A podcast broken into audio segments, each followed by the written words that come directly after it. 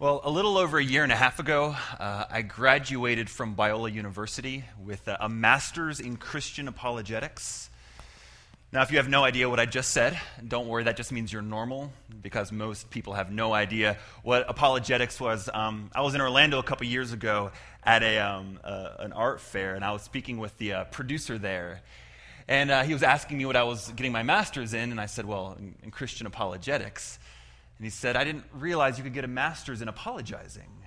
Um, and I said, no, no, no, it actually, it, yeah, it comes from the same word. It's the Greek word apologia, but it, it means to give a re- uh, logical defense of something. So Christian apologetics is the rational defense of the truth claims of Christianity. And then he kind of looked back at me with a bit of a twinkle in his eye, and he said, okay, so I guess then you're apologizing for all the other Christians then. And uh, he's a really nice guy. I know it was just a, a subtle job, but, but the point was taken.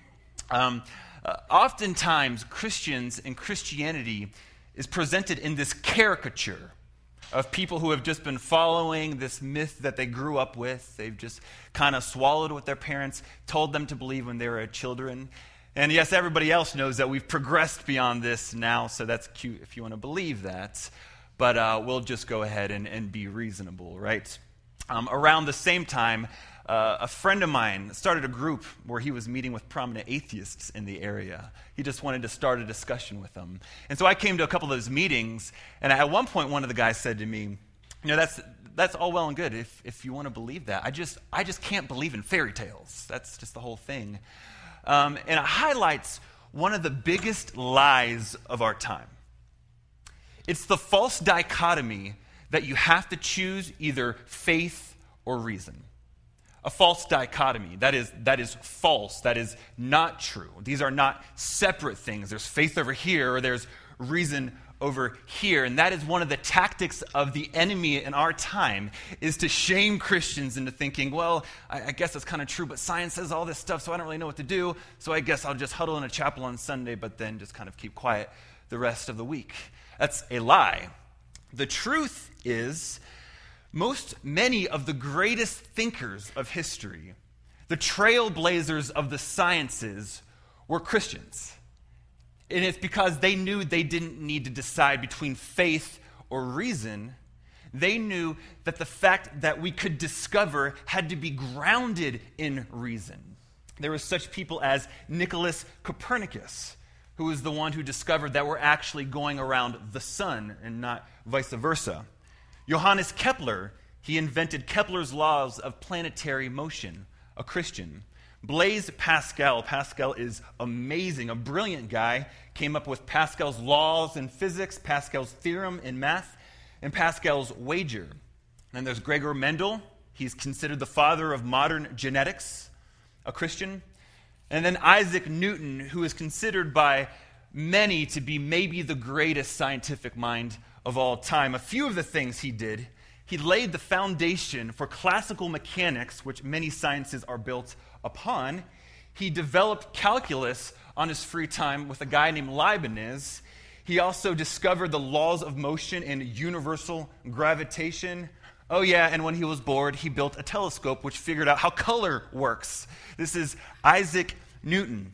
When he was discovering the cosmos, this was one of the quotes he had, which shows what drove him to discover. He said this This most beautiful system of the sun, planets, and comets could only proceed from the counsel and dominion of an intelligent being. This being governs all things not as the soul of the world, but as Lord over all.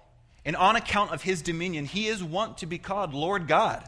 The supreme God is a being eternal, infinite, and absolutely perfect. Historically, the great thinkers of history never saw faith as opposed to reason. They knew that our reason had to be grounded in a reality of a transcendent, intelligent being. And for me, a big part of the reason that I got my master's in apologetics was because as I was starting to kind of wake up more and more from my spiritual slumber, I would see many uh, questions or arguments lodged against Christianity, but I didn't hear a lot of answers, or I didn't hear a, a lot of Christians feeling confident to engage with these questions that we have. And this seemed ridiculous to me. Because if Christianity is true and Christianity is true, we shouldn't fear any questions at all. We should have a desire to learn so that we could engage with people that had good questions. But most of us, many of us, are, are unaware of the robust intellectual heritage of our faith. So, to that end, I'm very excited about our text today because in it, Paul begins with a call to Christians not to flee from engagement, but to actually to jump in and engage your mind in debates, in arguments, in challenging opinions that people bring against the knowledge of God. This is a good thing to do. So, I have three main points for us this morning. The first one we'll spend the lion's share of our time on, and then we'll hit two more at the back end there. But the first one is this from our text, we see Paul is arguing for the sake of obedience to Christ. He writes this We destroy arguments and every lofty opinion raised against the knowledge of God, and take every thought captive to obey Christ, being ready to punish every disobedience when your obedience is complete. So, to set the stage a bit, we know that Paul has been addressing a specific issue here in Corinth. If you've been with us from the beginning of the year, we've been through this whole book and will take us through most of the year. And Paul has had to address false teachers who have come in after he left and have started undermining what he taught, started undermining the gospel that he proclaimed. In the next chapter, he'll actually say they're proclaiming a different Jesus. Very challenging words. So we need to realize here that Paul's aim is not to destroy people, he wants to destroy arguments. Anything that is keeping people from the reality of the true gospel of Jesus Christ, the forgiveness of sins that God has offered all of us through his Son. Some of you were here last month when my grandpa George joined us, and this is a picture that my grandpa sent me uh, a couple months ago. He asked me to uh, restore it for him in Photoshop. I know it's a bit hard to see, but it's actually a picture of, of his grandpa. Um, you can see him at the top there, standing like a, a cool guy. I'll use that word there. Um, and so that would be my great, great, great grandpa, Charles. And Charles helped build the railroad and lay down track in Pennsylvania. And the railroad was probably one of the greatest innovations that allowed the U.S. to industrialize. The simple reason was because through the railroad, you could transport huge amounts of raw material, which allowed for progress to proceed very rapidly. But as many of you will know, when you build a railroad, oftentimes you'll have to take dynamite and blast through different mountain passes or any other obstacle that stands in the way of the progress of the railroad. Well, in the same way, Paul here is talking about destroying arguments or opinions that are raised against the knowledge of God. Paul is in the business of blasting anything that will keep the engine of the gospel from surging forward in Corinth and throughout all the world. He makes this point earlier in this uh, letter, writing this Behold, now is the favorable time. Behold, now is the day of salvation. We put no obstacle in anyone's way. Paul is all about removing obstacles from the gospel surging forward. In this context, he was talking about being above reproach, financially speaking, in the church. And in our text today, he's talking about destroying arguments that false teachers had brought against the church. Paul is very jealous for the Corinthians to have a confidence in the gospel. It's the hope of life, it is the truth, and our eternity hinges on it. So it is right that this pastor cares deeply that the, current, uh, the Corinthians grasp the truth of the gospel. Now, I realize, depending on how you are wired, this verse is going to is going to strike you a bit differently. So, I want this to come as both a challenge to some and an encouragement to some. For those of you who have never really struggled with doubt or struggled with faith, it's just always come easy to you. It's a gift. You have the gift of faith. Um, oftentimes, though, uh, we, we fear engaging with those who have questions because sometimes we haven't really thought through some of the things because by the grace of God, we just have, have faith. Well, I want this to come as, as to you, a loving challenge to you to, to desire to be able to engage with some of your friends who have good questions. Uh, Christ is honored when we can give reasons for the hope that we have. I get that from 1 Peter 3:15. Peter writes this: "In your hearts honor Christ the Lord as holy, always being prepared to make a defense to anyone who asks you for a reason for the hope that is in you. Yet do it with gentleness and respect."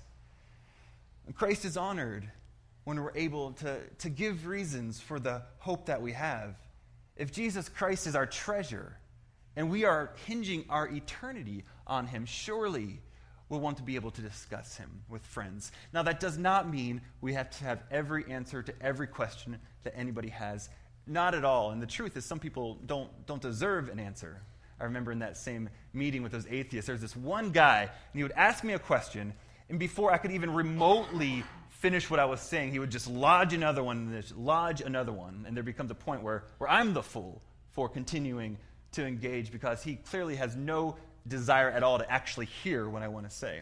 So I'm not saying you have to have every answer to every question, but do you desire to be able to engage with those that you love? And if they have a, a good question, to do some research and to give them a reason for the hope that you have. For some others, um, like myself, faith didn't come naturally. And for you, I, I want this text to be an encouragement to you.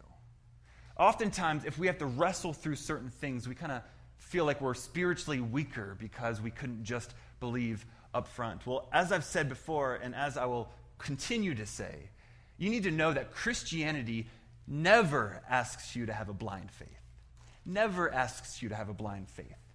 Consider the very beginning of the Gospel of Luke. Now, Luke was a doctor, so Luke is into precision.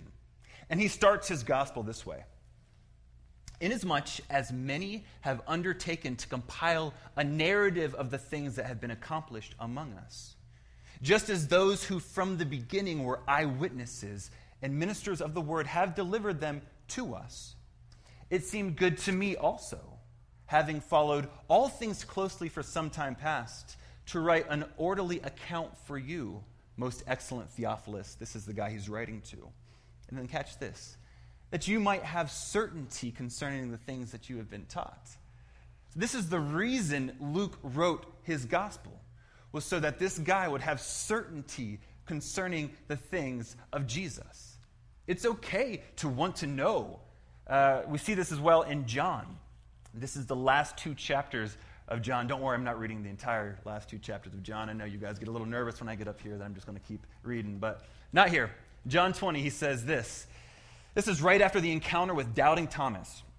John, the writer, says, Now Jesus did many other signs in the presence of the disciples, which are not written in this book, but these are written so that you may believe that Jesus is the Christ the Son of God, and that by believing you may have life in his name. And then John ends his gospel like this This is the disciple who is bearing witness about these things and who has written these things. And we know that his testimony is true. Now, there are also many other things that Jesus did. Were every one of them to be written, I suppose that the world itself could not contain the books that would be written. John walked with Jesus. John loved Jesus. And John wants us to believe in Jesus. This is why he wrote his book as well. I was there. I can bear witness to this. So listen to what I'm saying. Test it for yourself. This is the truth. So, wherever you land this morning, I want you to be challenged and, and encouraged. Christianity never asks you to check your mind at the door. John wasn't just saying, just pray a prayer and hope for a good feeling. That's not what this is at all. This is the truth that can be verified by history. Paul wrote this to the Corinthians in his first epistle. He said, Do not be children in your thinking, be infants in evil, but in your thinking be mature. And since Paul starts off with these strong words of destroying arguments in this context, I thought it might do us well to maybe just quickly go through a couple arguments that are lodged against Christianity in our day. And, and this is not to be just gotcha things that you can present to people who have questions, but I'm hoping to kind of whet your appetite to um, maybe dive in more if you have questions. We have resources in the back. I'm a resource for you as well. I'd love to talk about this stuff whenever you want. I did with two hours this week for a friend of mine, and it was sweet. So uh, I'm going to go into lecture mode for a minute here. Bear with me. But we'll look at three quick arguments. I'll just give a thought or two, and we'll move on to the text. Argument one um, it, it's, it's, it's an argument lodged against the Bible itself, which is a good place to go if you want to undermine Christianity. You'd be stated like this The Bible can't be trusted because it has been retranslated so many times. Have you heard this? It's oftentimes kind of um, compared to the game of telephone that you would play when you were a kid. You know, there's like 25 kids in a classroom. The teacher would whisper one thing into the first kid's ear, then would go to the next person to the next person, and by the end, when the last child says what they uh, heard, it was light years from what the original saying was. And so many people will say, the Bible is like that. Now, I can understand if you've never studied this, um, thinking that, but what is incredible to me is when best selling authors say stupid things like this. I was watching a debate between uh, one of my lecturing professors named Greg Koukl, and he was talking to a guy named Deepak Chopra. He's kind of a, a leading New Age philosophy guy. He sold millions of books. And uh, Chopra said this to Koukl. He said, Well, isn't it true that your King James Bible is just the 17th iteration from the original? And Greg Koukl said, no, that's not true at all. That's not how translation works at all. Now, Chopra had written a book on Jesus, and yet he doesn't know the most basic fact about translation is whenever you do a new translation, you always go back to the oldest possible source. So this is the ESV that we use. What didn't happen is they said, well, we want a new translation, so we'll get the NIV, and then we'll just read that, and then just say what we think that says, and then have this. Not at all. That's not how translation works at all. And it, actually, the conversation gets funnier. Uh, Koukl pretty much goes into New Testament history mode and gives them all these arguments for how translation works. And Koukl says at one point, Well, I read an article in Newsweek last week that disagrees with what you just said. this is his source, a guy who wrote a book on Jesus saying, Well, Newsweek disagreed, so I guess that settles it. Um, so I just want to do a very quick primer on how we test the reliability of ancient manuscripts. What you do is you say, what is the earliest copy we have from when it was originally written? And then how many copies of this do we have so that we can test the veracity of it? So here's a chart that compares six ancient documents that are considered historical and compares it to the New Testament. I'll just point out three. There's Plato, you may have heard of him. He wrote around 400 BC. The earliest copy that we have of Plato is 900 AD. 1,200 years between the original and what we now have, and we have seven copies of Plato. Aristotle, another popular guy, he wrote around 350 BC. The earliest copy we have of him is 1100 AD, 1400 years between when it was written and what we have. And we have 49 copies of Aristotle. There's the Iliad, which is probably the most uh, popular ancient document. It was written in 900 BC. The copy we have, he does much better. It's 400 BC. 500 years between the original and what we have. And there's actually 643 copies of the Iliad, which is quite impressive. It's the second most verified testament. And then we come to the New Testament itself. It was written in the first century AD the earliest copies we have are from the second century AD, and they recently discovered another one which they think might be from the first century. Less than 100 years from when it was written to what we have, and there's 5,600 copies. And they agree 99.5%, and any disagreements are like, doesn't affect major doctrine. It's like Jesus Christ as opposed to Christ Jesus, this type of thing. The New Testament is light years ahead of anything else as far as reliability. So you throw out the New Testament, you throw out all the history that the world has. It's quite incredible. Next argument goes something like this Truth is relative, Therefore, you shouldn't push your beliefs onto others. This is a, a very prevalent thing that's said these days. I've had this conversation several times. It typically goes, I don't think that anyone should push their beliefs on anyone else. To which I'll reply, Is that your belief? And they'll say, Yeah. And I'll say, Well, then why are you pushing that belief onto me? And, and, and the argument's not, it's really not meant to be a, a snarky comeback. It's supposed to expose the fallacy that nobody lives like this. Nobody actually lives like there is no real truth, and what you believe is what you believe, and, and what I believe is what I believe. The moment somebody steals your computer, you'll be into objective truth. And you'll want the judge to push his beliefs on that person. It falls apart immediately in real life. Nobody believes that what ISIS does is okay because they're in a different culture, in a different context, and so we can't push our beliefs on them. Everybody says beheadings are always wrong, and therefore we should push our beliefs on to them. But the bigger point is this there is an objective truth that remains true whether you believe it or not, whether I believe it or not. Truth is truth. I could say that this podium is not here it doesn't change the reality that, that, that it's here. Truth is truth. And then Jesus Christ comes on the scene and drops a bomb on all of this relativism.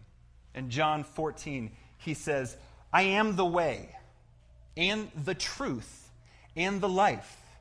No one comes to the Father except through me. Jesus was no relativist he didn't have an identity crisis. We might have an identity crisis about Jesus. He was very confident in who he was, he knew he was the Savior of all the world. So we'll come to one more argument, and it often goes like this I can't believe in God because there is so much evil and injustice in the world. I remember staying up to two or three in the morning with a buddy of mine who was raised in the church, and he now identifies as an atheist, and, and he made this point a couple times, and I, I totally get it. And I just want to say one thing to the point. This argument uh, doesn't prove that God doesn't exist. This actually is proof that God has to exist.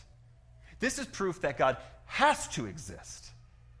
Lewis struggled with uh, this when he was an atheist. C.S. Lewis was an atheist until he was about 31. And in his book, Mere Christianity, he highlights this tension that he found himself in when he was revolting against injustice. He writes, My argument against God was that the universe seemed so cruel and unjust. But how had I gotten this idea of just and unjust? A man does not call a line crooked unless he has some idea of a straight line. What was I comparing this universe with when I called it unjust? If the whole show was bad and senseless from A to Z, why did I, who was supposed to be part of the show, find myself in such violent reaction to it? Now, we can ask the question, and it is the biggest question why does God allow evil? Sure, that's a great question, and the Bible asks it itself. Job asked it himself and many others. We can talk about that, but this doesn't prove that God doesn't exist. It proves that we know he has to exist.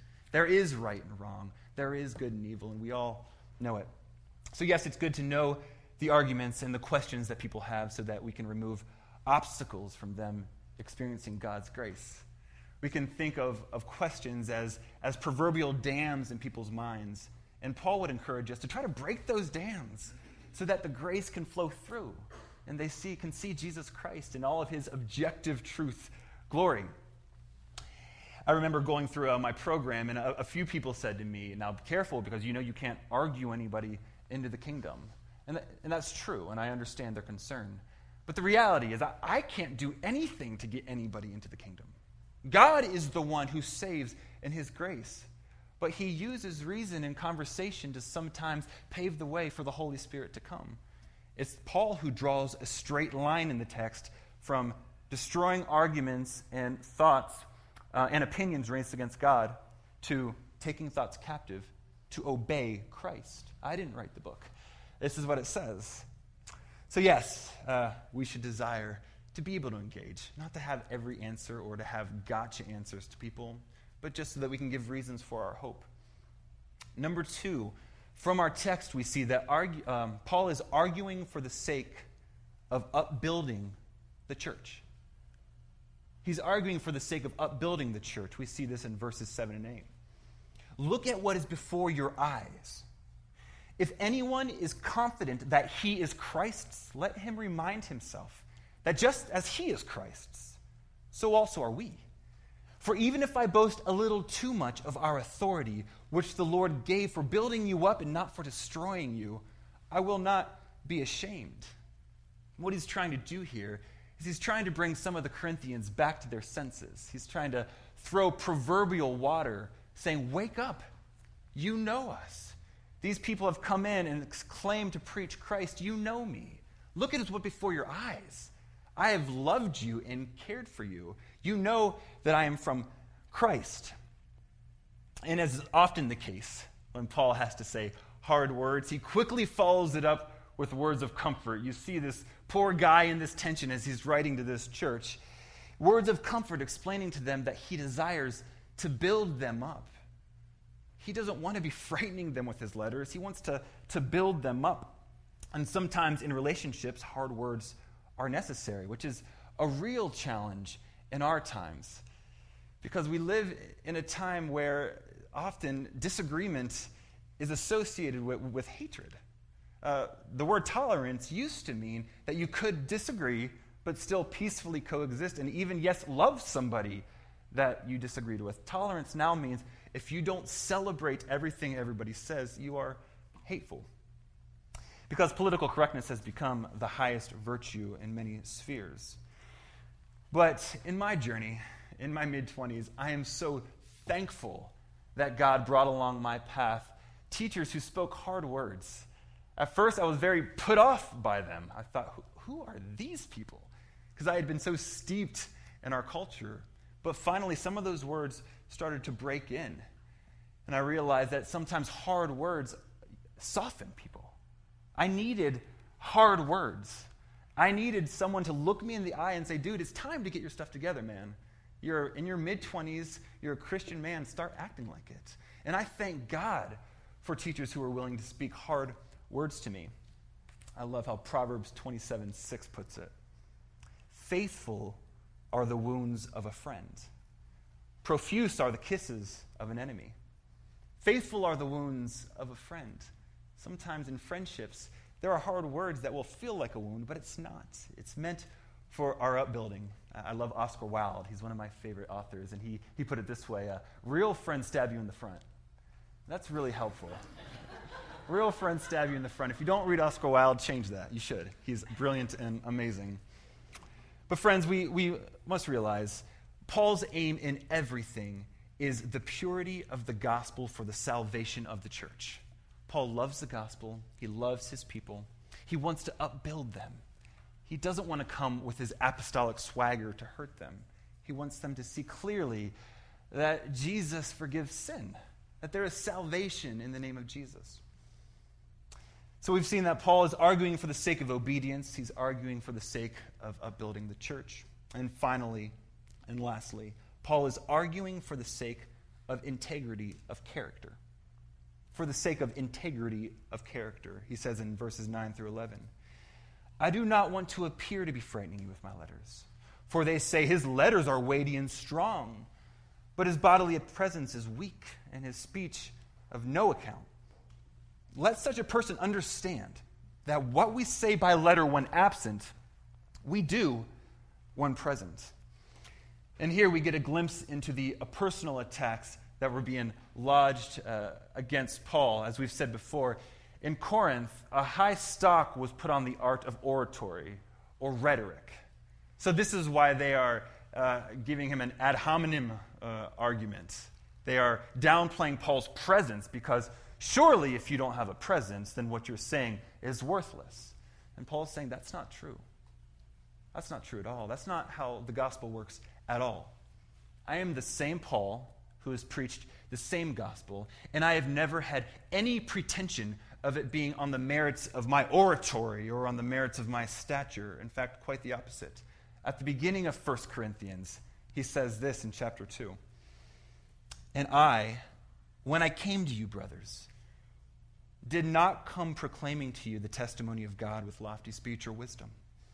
For I decided to know nothing among you except Jesus Christ and Him crucified. And I was with you in weakness and in fear and much trembling. And my speech and my message were not in plausible words of wisdom, but in demonstration of the Spirit and of power, so that your faith might not rest in the wisdom of men, but in the power of God.